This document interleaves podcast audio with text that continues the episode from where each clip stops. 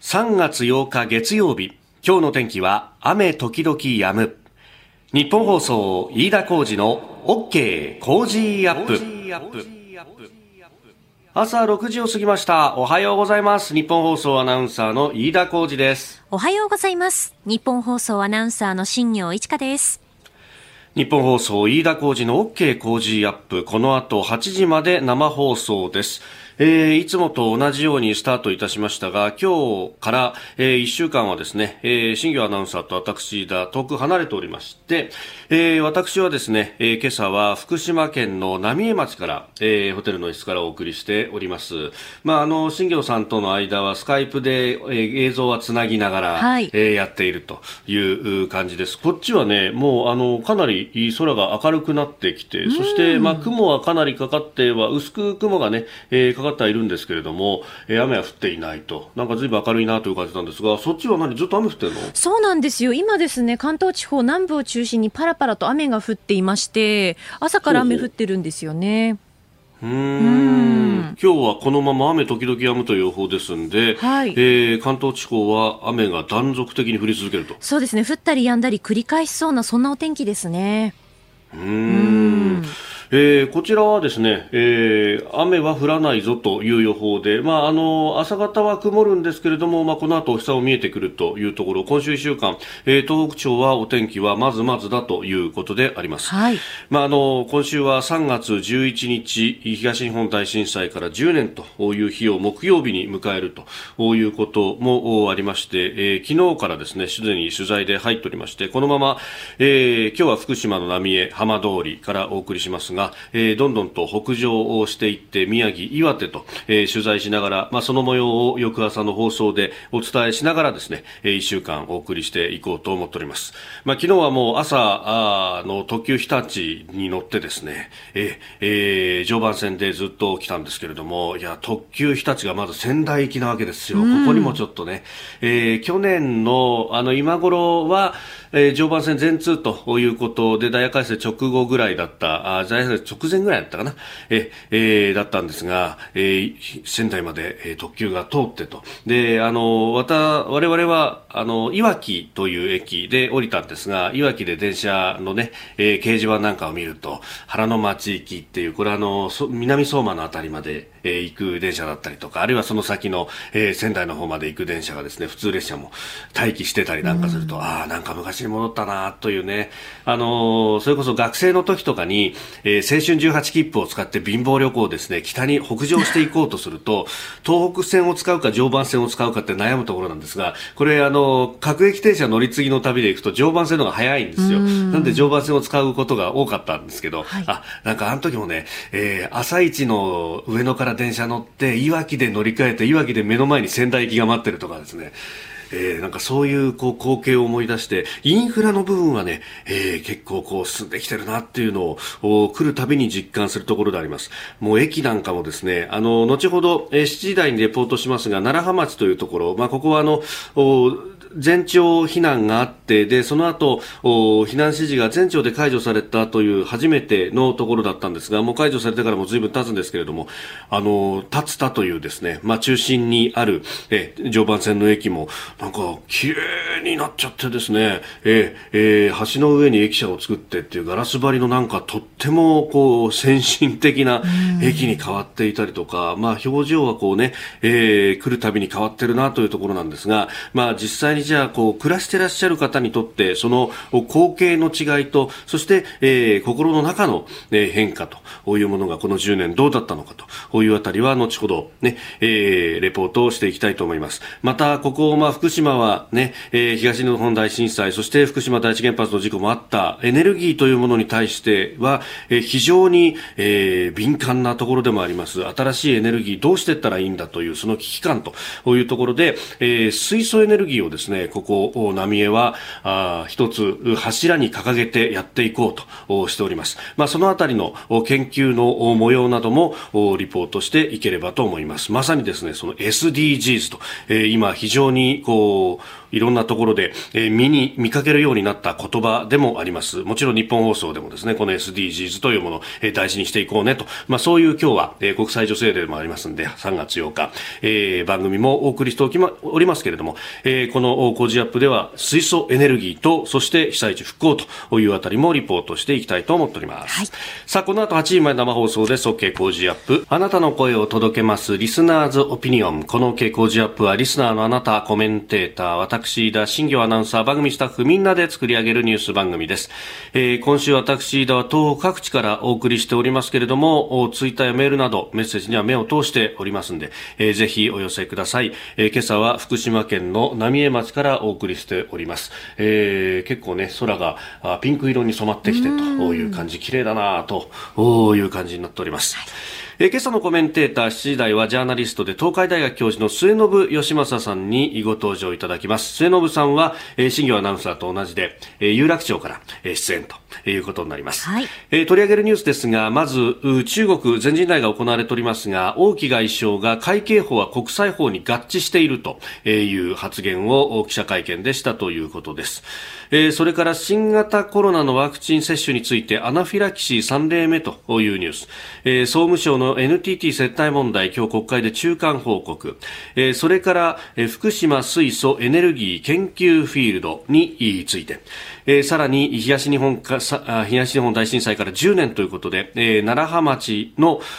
方にお話を伺いました。奈良浜町は今ということでリポートをお送りしてまいります、えー、ここが気になるです、えー、今日の工事アップは私だが浪江、えー、福島県の浜通り浪江町から。えー、そして新業アナウンサーは有楽町のスタジオでとい。うことでお送りしております、はい、えー、スタジオには長官の各紙が入ってきたと思うんですが私もあのそのの一面をですねえー、画像で撮って、え送ってもらっております。というのも、まあ、やっぱりあの流通の形態っていうものがあってですねなかなかこの時間で、えー、地元紙の今日の紙面が手に入るというのが難しいということがありますので、えー、送ってもらいました。であの長官各紙は今日はバラバラという感じでそしてやっぱりこう3月11日を前にしてというところで特集の記事が多くなってますね、えー、読売新聞一面トップ笠影地区人口44%減、えー、被災3県、宅地34%が空き地になっているという見出しが当たっております。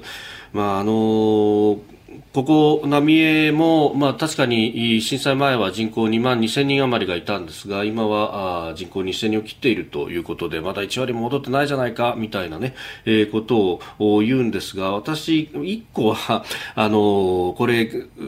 このことについて、まあ、あの地元の人たち自治体中心に取材するたびに言われるのがですね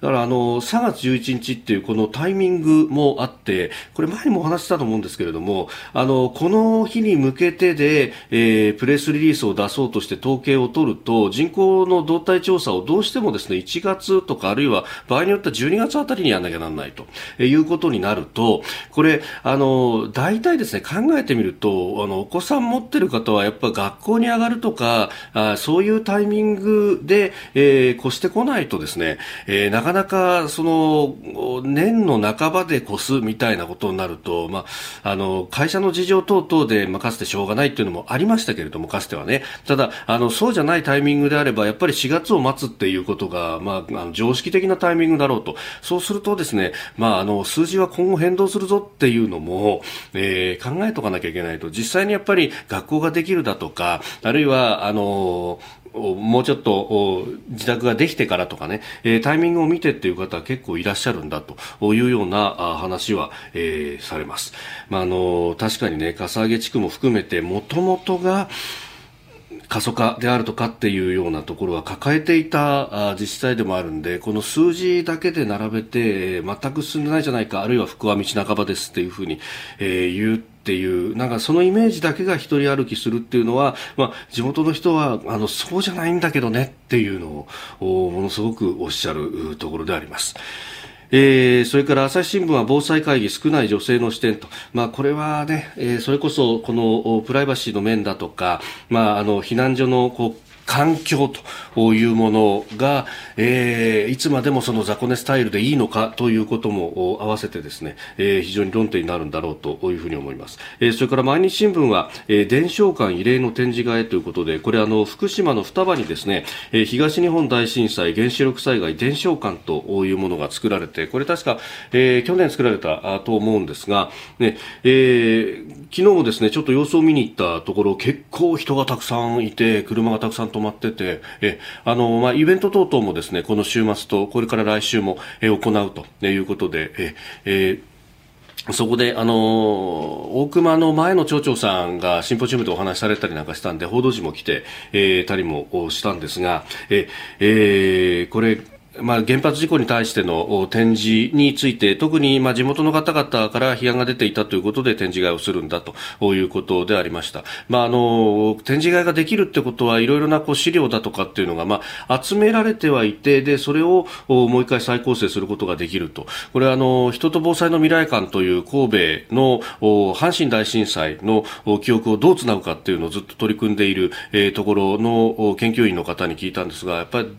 あの資料っていうものはどうしても散逸してしまうとで、えー、プライバシー等々があるのでなかなか表に出せないものもあるかもしれないけどとりあえずまず集めて保管しておくっていうのは大事なことなんですよっていうふうに、えー、東日本大震災が起こった直後ぐらいに取材した時にもおっしゃっていたので、まあ、その辺はえ、えー、ちょっとねえあのあったのかなということを思います。えー、それからですねあの新聞でいうと昨日取材しながらですね、えー、地元紙はあの勝手目を通したんですけれども昨日3月7日日曜日の福島民報の一面は聖火ランナー再決定、えー、TOKIO 久保田さん自体ということが一面トップに出ていまして12面には奏者紹介、えー、さらに26、27面これは社会面ですが、えー、関連記事も出ていると、まあ、この聖火リレーってものがスタートが地元この福島の大浜通り J ビレッジとね、えー、いうことでありますが、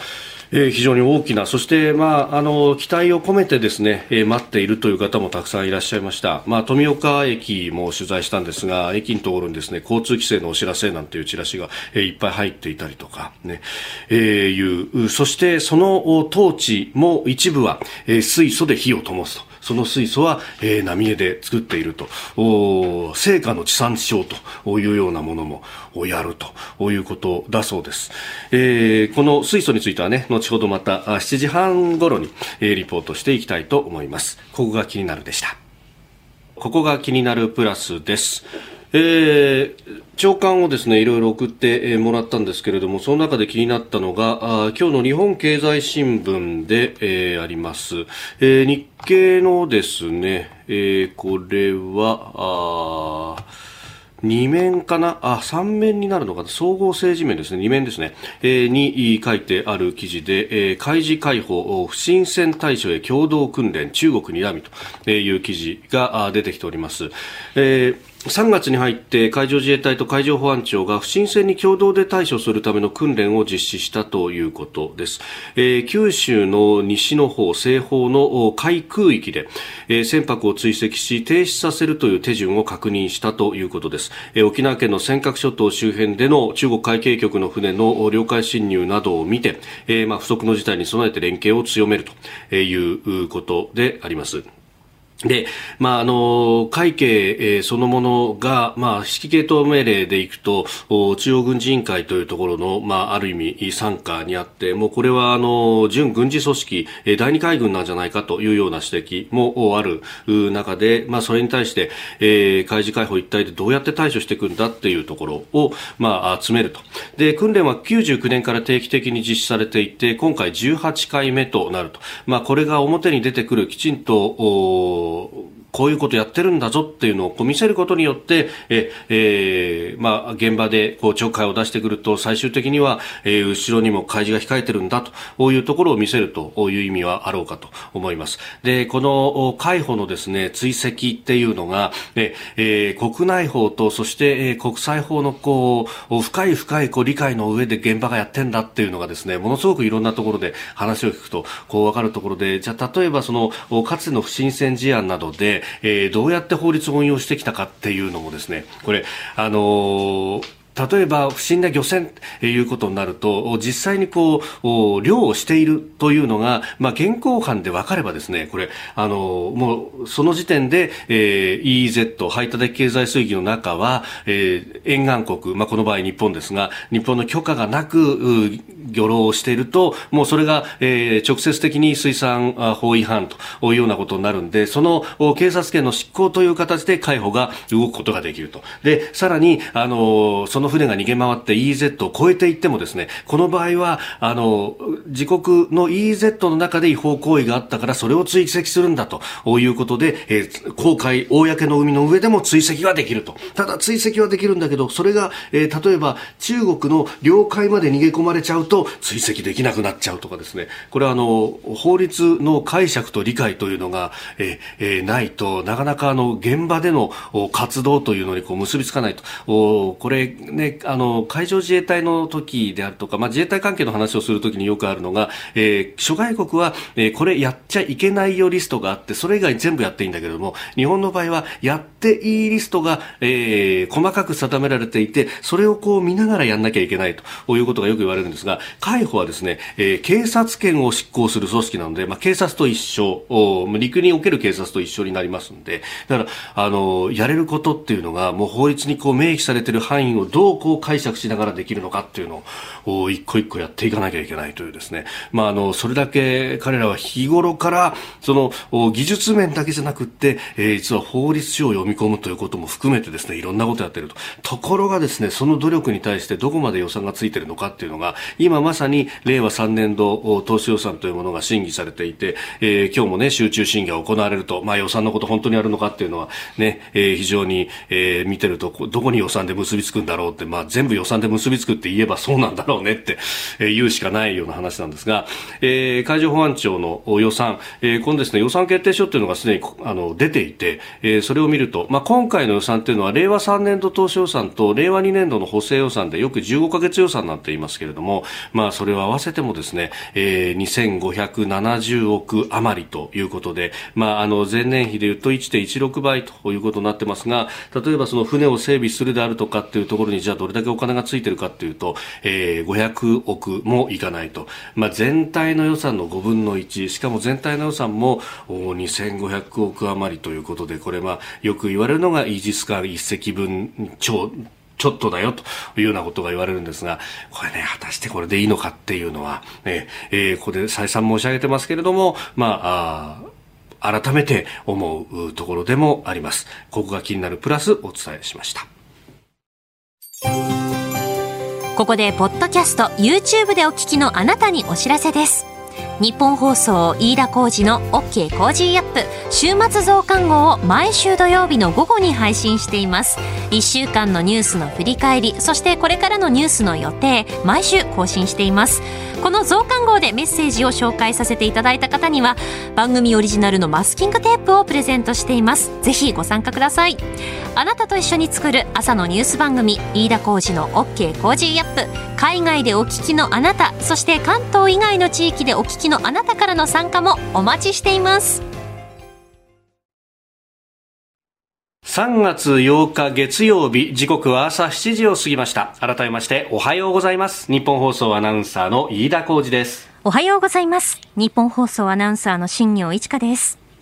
あなたと一緒にニュースを考える飯田浩二の OK 工事アップ。今週1週間は私、飯田は東北各地から、えー、そして有楽町のスタジオには、えー、新業石川アナウンサーと、そしてコメンテーターの方々をお迎えいたします。えー、7時台コメンテーターの方々とニュースを掘り下げます。今朝はジャーナリストで東海大学教授の末延義正さんです。末延さん、おはようございます。おはようございます。お疲れ様です。よろしくお願いします。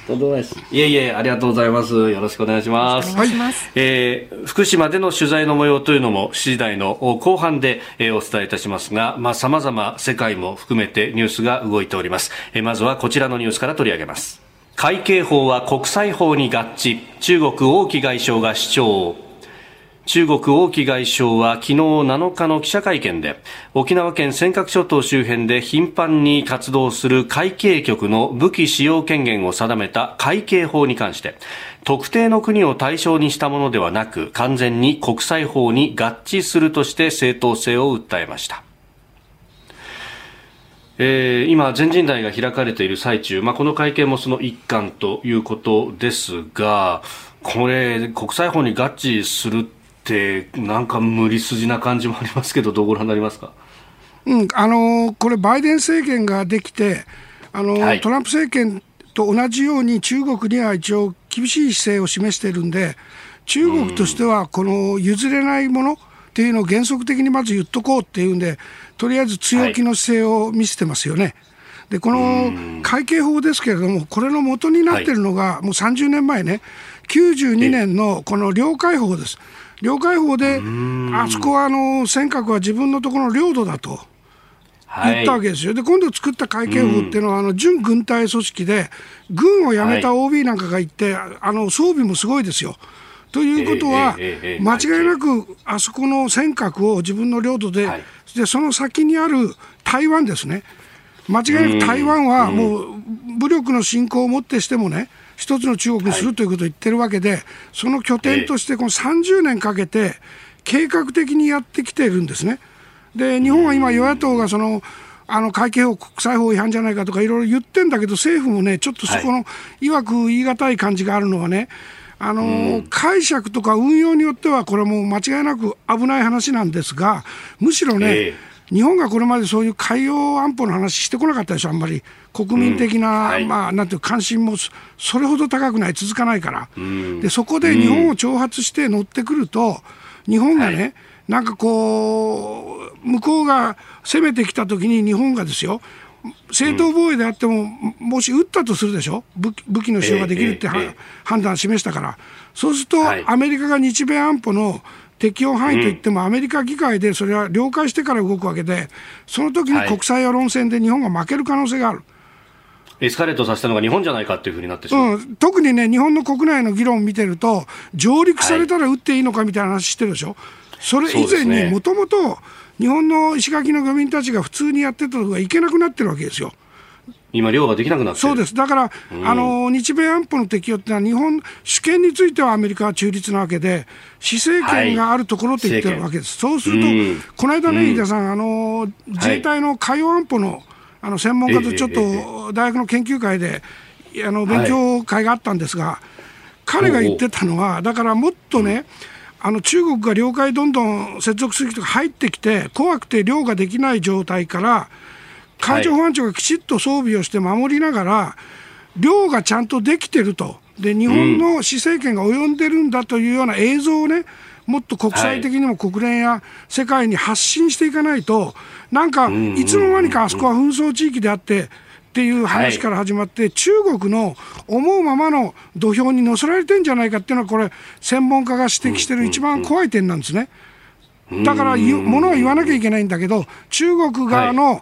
着々と30年かけて、計画的に台湾侵攻まで向けて狙ってきた、そのシナリオに乗せられて短期を起こしてはいけない。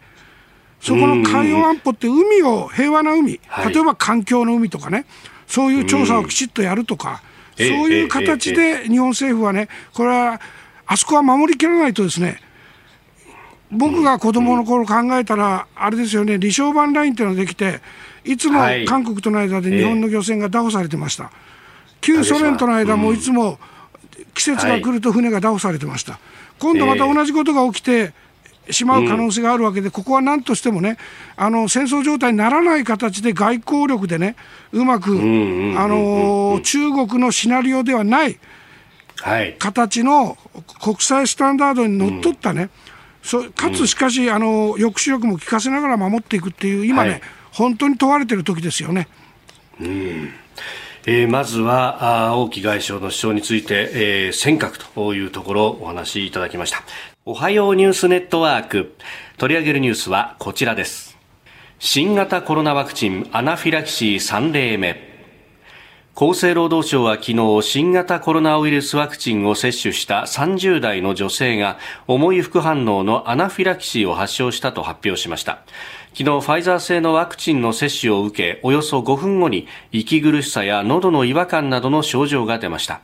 女性は食物や動物殺虫剤などによるアナフィラキシーの経験があったということですえー、5日までにおよそ4万6千人の医療従事者に接種されていたということでで7日までに3例目と3人の女性がアナフィラキシー報告されたということが出てきております。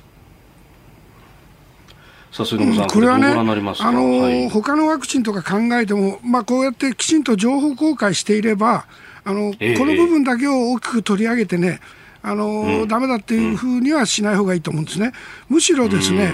うん。あの日本のワクチン行政っていうのがその大昔のままでその、厳しいのはいいことなんですがそのためにその、一切間違いがあってはならないということで薬の認可とか全部含めてワクチンそのものもそのある1箇所だけに、まあ、感染症国立感染研究所ですね。そこだけに権限集中していて、結局広がりを持てないんです。でこういう中で日本独自のあのワクチンの開発もできてませんし、それから政府が調達できるといったものも、なんだかね、あの全然大丈夫なのっていう感じになってる、これはね、やっぱり厚労省のワクチン行政のもう限界が出てるんで、ワクチン行政そのものを広げていくということが必要なということですね、飯田さん。それからもう一点はね、あの保健所、1年経って今思うのはね、保健所もファックスでやってるままですよ。このワクチンもそうなんですよ。要するにね、デジタル化が遅れて、総務省を中心にして、本当は韓国や中国やそこら見たって、全部デジタル化が進んでるんですよ。だからデータ処理もできるし、スピードも上がる、だけど気が付いたら日本のえ。すごい先進国だと思ってた僕たちは、ファックスですから、そんなのね、考えられないことが起きてる。だから後で出てくるけど、総務省の問題もそうなんですが、この厚労省が権限を一握りので握ってしまって日本の英知を集めて前へ進むことができない、このシステムを変えない限りねこれ1年経って、なんか国民だけが頑張って我慢して、政府はなんとなく根拠をいつも示せない、で東京都はなんだかね、これ、産経新聞が昨日主張で書いてましたよ、1400万人の大都市、東京で50人の重症者で、逼迫っていうのはどういうことだって、あまりにも情けなくないかっていうことを書いて、全く僕もその通りだと思うんで、小池さんなんかちょっと今回もね、積極的にこうなんかまた仕掛けようとして、それを菅総理が逆転させて、一日でひっくり返してね、自分が先に言ったみたいな、もう弱気の政府も、それから政局に使おうとする都知事もね、もうちょっといい加減にしてもらいたいという。ちょっとここは怒ってるって感じですね。うん。エビデンスが示されてないって、なんかそのままぐずぐずぐずって言ってる感じですよね、これ。だって飯田さん、なんで2週間ですかって僕は学生に聞かれたら答えようがないよ。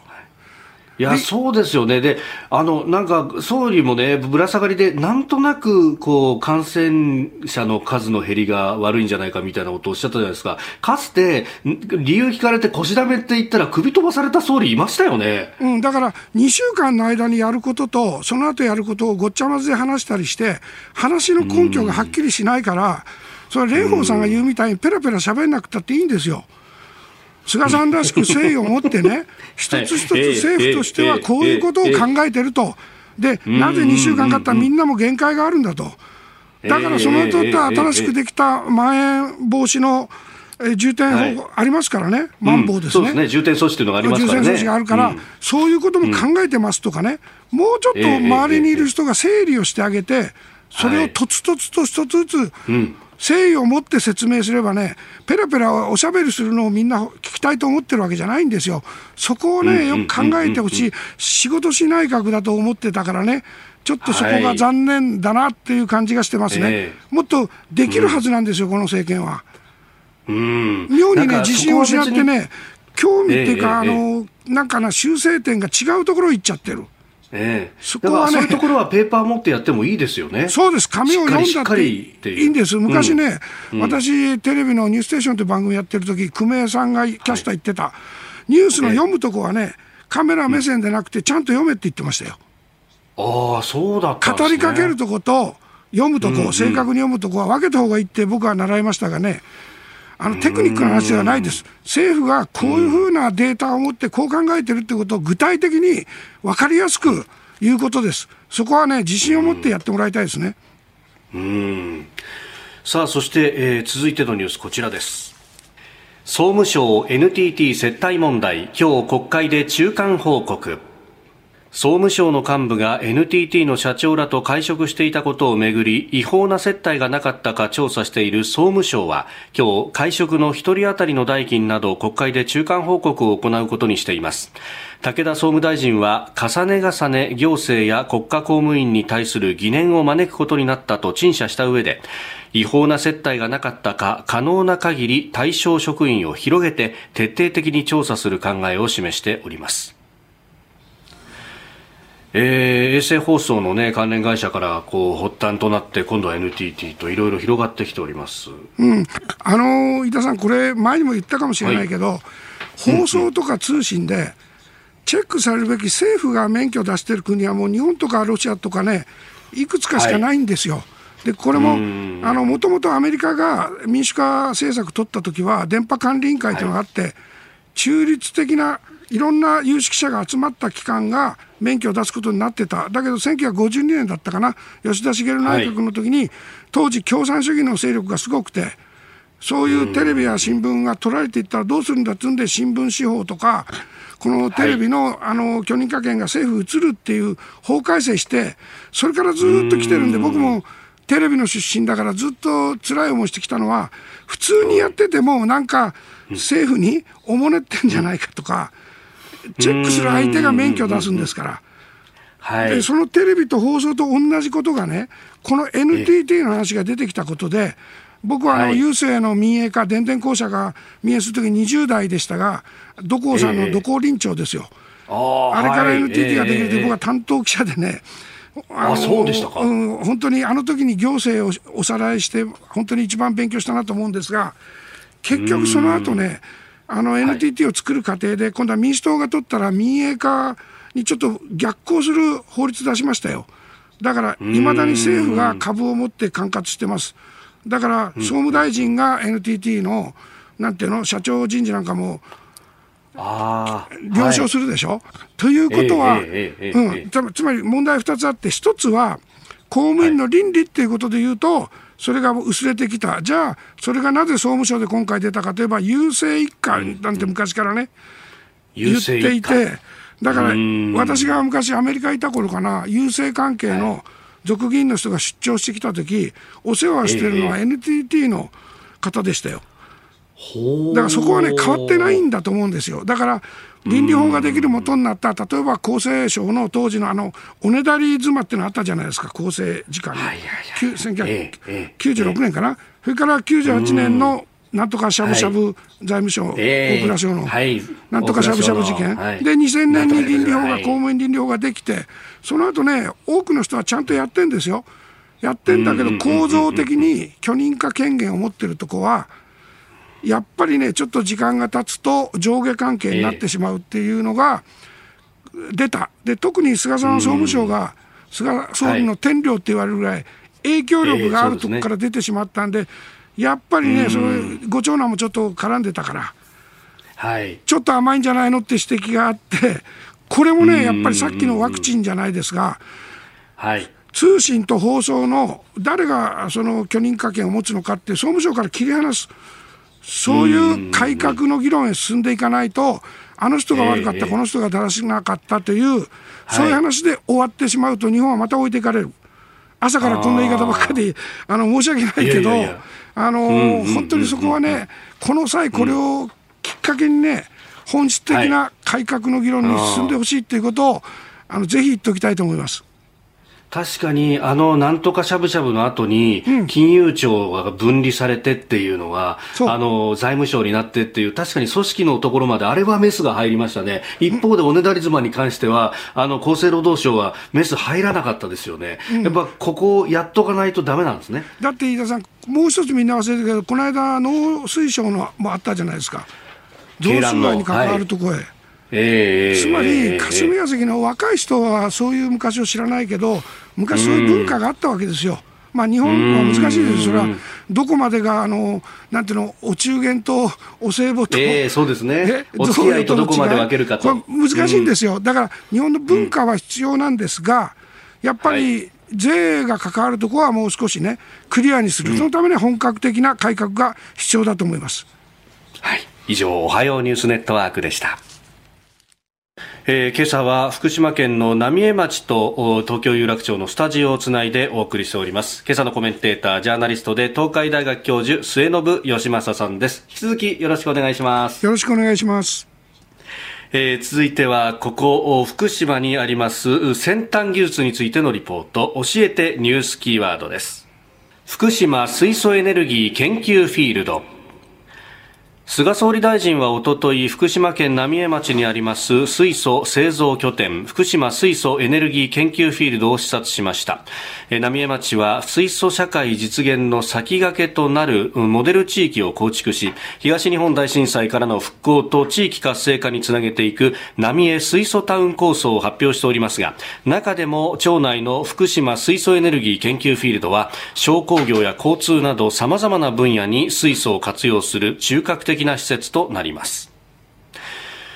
さて、日本放送は今年1月、フジテレビ BS 富士とともに国際社会共通の目標である SDGs、持続可能な開発目標について考えるプロジェクト、楽しくアクション SDGs を発足いたしました。このプロジェクトではキャンペーンアンバサダーのファーストサマーウイカさんとともに、この地球で暮らし続けるために見直すべきことは何なのかなどを考え伝えてまいります。で、その一環としまして日本放送は国連が定めた今日3月8日、国際女性デーを1日まるっと SDGs ステーションとしまして、えー、SDGs について今後何ができるのか、今何ができるのか考えてまいります。で、そこでこの番組で取り上げるのが、浪江町の福島水素エネルギー研究フィールドであります。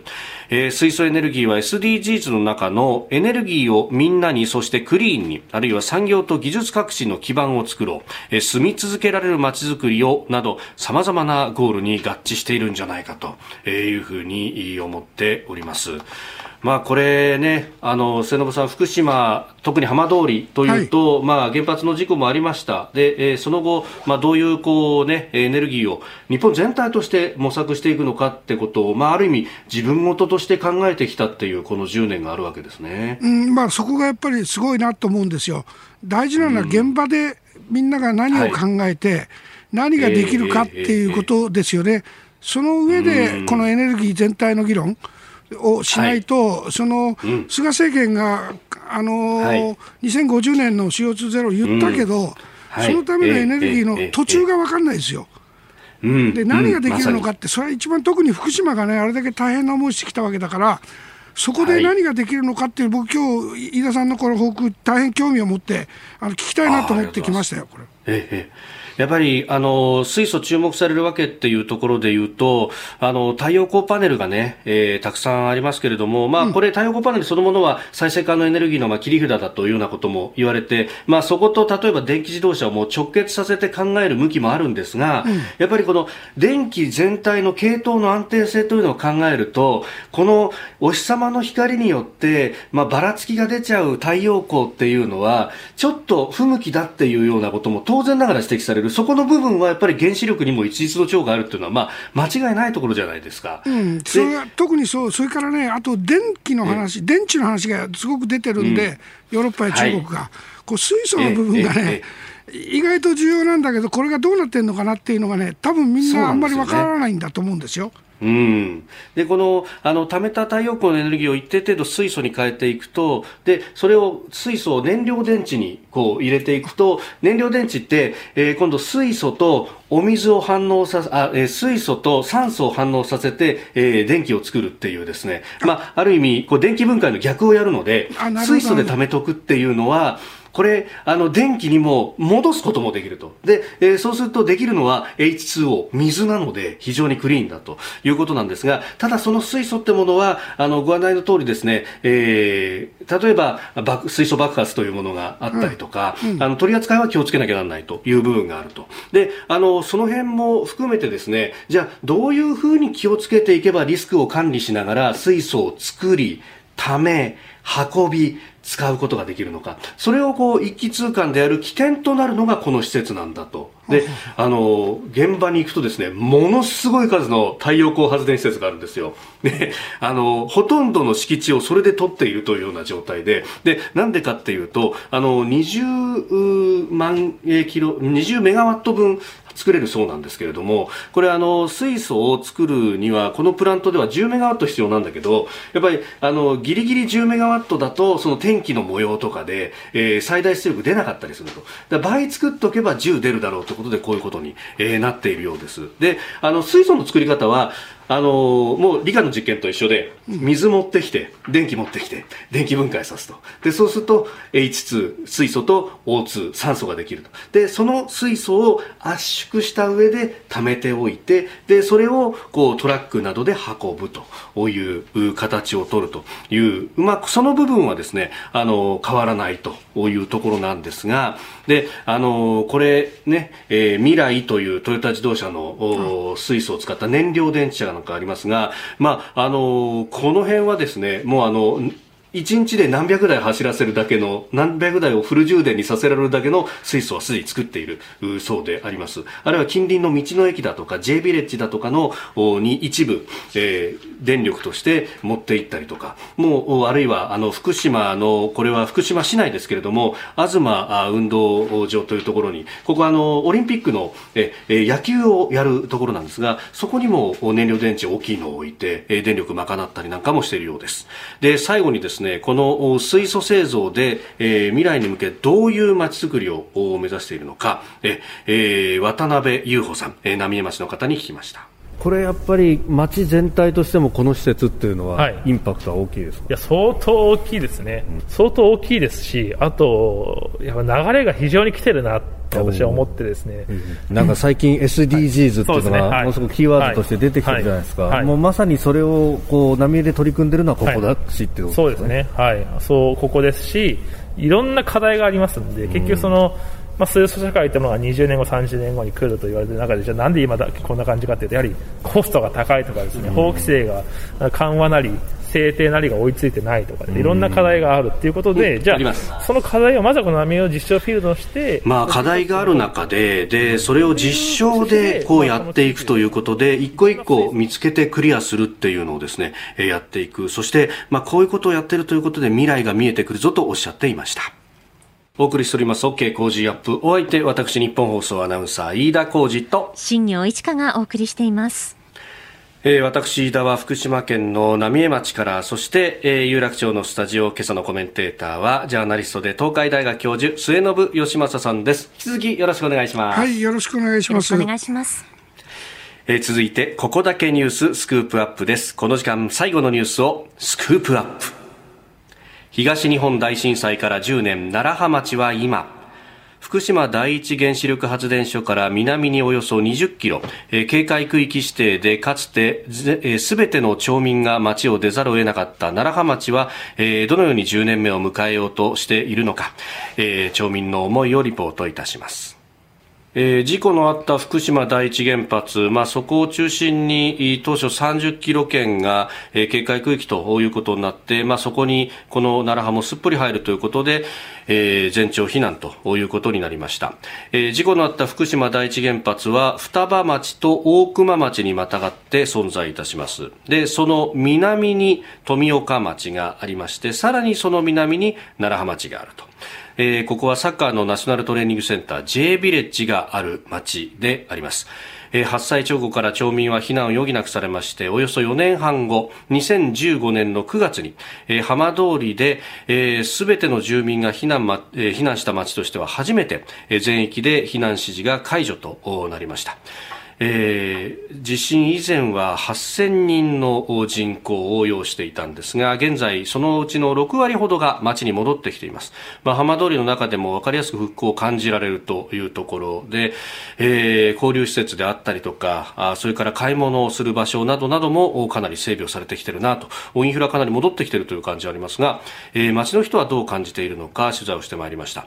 で4年前にですねここ奈良派を取材したときに、いち早く町に戻ってきていて、そして、まあ、あの、住民たちのつながりの活動であったりとか、語り部もされていた高原金子さんという方にお話を伺ったんですが、その時にですね、あの当時、まあ、震災のその記憶の風化というものをテーマにして、えー、いろんなところを取材していたんですけれども、えー、風化風化って言いますけどね、と、え、私たちはいつまで被災者じゃないといけないんですかというふうに、まあ、言われた、えー、おっしゃられたことに本当に衝撃を受けました。まして、まあ、被災者っていう何かステレオタイプでものを見てたんじゃないのかっていうのをものすごく感じて、まあ、それを私自分の本の中にも書きましたが、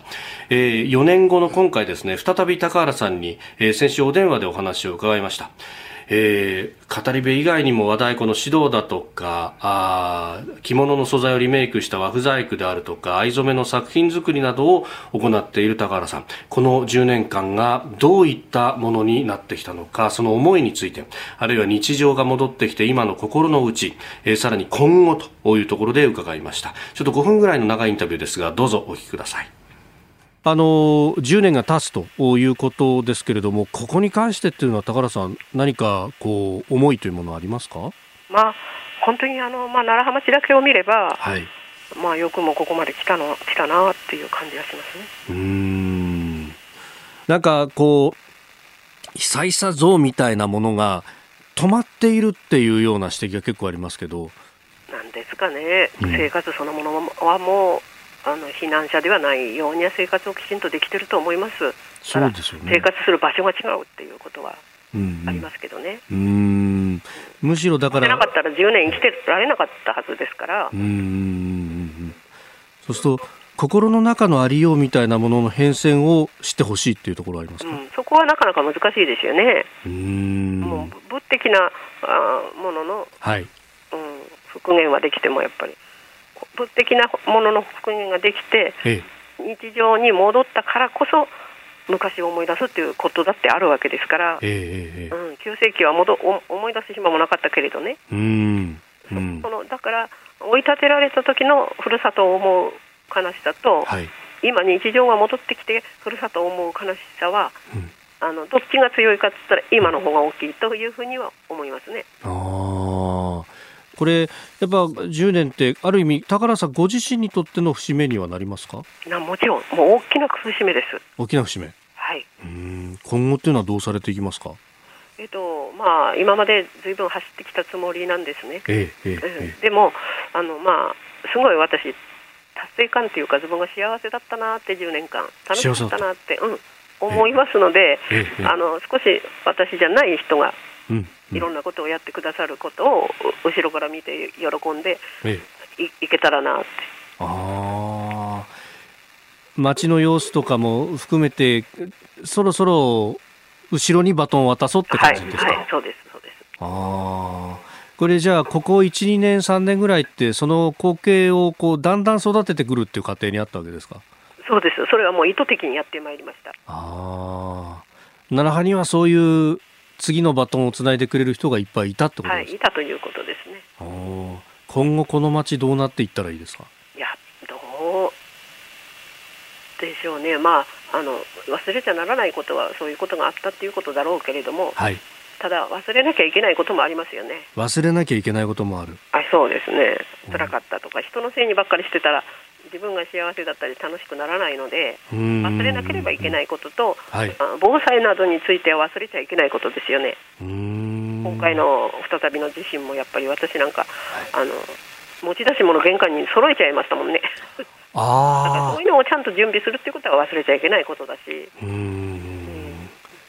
なんか言われたらすぐ外出れるようにっても、はい、これ大切やっぱりあのこの10年で学んだことをやっぱり自分の最終的に自分のことは自分で守るっていうことですもんね。あそれとまあ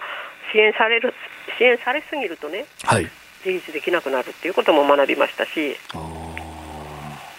そっか。ただやっぱり日本にはいい文化があっていい文化、はい、一生懸命支援したいだけど、その支援をお断りすることもできないっていう、ここの一面の文化ってすごく素敵だと思うんですね。うんせっかく用意してくださったってものね。だけど、大りすぎたらだめだよねって、まあ、時には断る勇気も必要だよねっていうことも学びました。あ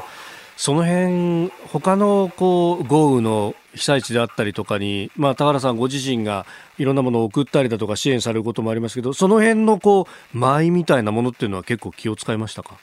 はい使います。ただあの送ってしまったら当然のごとくありがとうのお手紙が来ますよね、えーえー、うん、そのお手紙をみんなで読み合った時に、はい、みんながもちろんもう私たちはありがとうばっかり言ってきたけど、うん、そのありがとうの言葉ってこんなに素敵に私を元気にするんだっていうことに気づく瞬間があったんです。うん。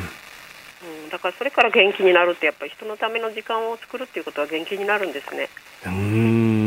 そういうところにも気づいてなんかみんなこうこの10年間悪いことばかりじゃなくて、はい、新しいコミュニティも生まれたし、成長もしたし、強くもなったし、うん、うん、と思います。その辺やっぱ気持ちが変わったっていうのがもうあ被災者じゃなくてっていう。そうですね。それこそが復興なのかなって。ああそっか。だ心の部分の気持ちの部分の復興ってやっぱりそうやっていろんなことをこう紆余曲折経ながらやっぱ10年という時が必要だったってことですかね？そうかもしれませんね。うん。まあ、今後はじゃあちょっとしばらくゆっくりするという感じですか、はい、まあ、そのつもりです。でも結構頼ってくる若い子たちがいたりするじゃないですか。そうじゃなくしてきたつもりなので。なるほど、なるほど。はい、はい。まあ、でもあれですよね、全く引くってわけじゃないわけですよね。そうですね、ほのぼのなどはやっぱりみんなで自分自身も楽しむことだし、愛好も指導的な立場にいるのはやめるけど、自分の筋肉とか維持するためには参加してるつもりです。ああ、なるほど、そっか、うん、はいはい、だから一緒になって、ある意味、一平卒に戻るみたいなところです、そうです、そうです、はい、なるほど。えー、奈良町の宝金子さんのね、インタビューをお聞きいただきました。なんか、ある意味一平層に戻る、日常が戻ってくるってことになっていくのかなって、ようやくここでってところですかね。さあ、末延さん、どうご覧になりましたか？うん、あの、今、ちょっと聞いてて思ったのはですね、あの、忘れなきゃいけない、忘れなきゃ生きていけなかったこともあるし、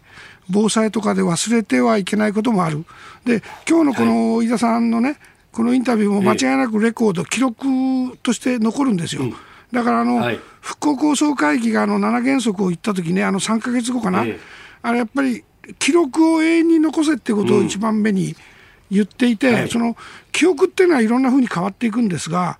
やっぱりそのジャーナリズムとかメディアの仕事っていうのは、その記録としてきちっと積み上げていく、はい、今、例えば国立国会図書館にもアーカイブがあります。うん、でそういうものをあといろんな人が見ることによってこの時空を超えてね、あのー、参考にしていけるこのことをやっぱりもう一回考えなきゃいけないのかなと思いながら、今伺っていました。はい。えー、奈良浜町の宝金子さんのインタビュー10年経って奈良浜は今というとことリポートいたしました。ポッドキャスト YouTube でお聞きいただきまして本当にありがとうございました。あなたと一緒に作る朝のニュース番組飯田浩二の OK Cozy up。東京有楽町のニッポン放送で月曜日から金曜日朝6時から8時まで生放送でお送りしています。生放送を聞き逃したあなた。ぜひ radiko のタイムフリーサービスでニュース以外の医療スポーツエンタメなどの情報もぜひチェックしてみてください。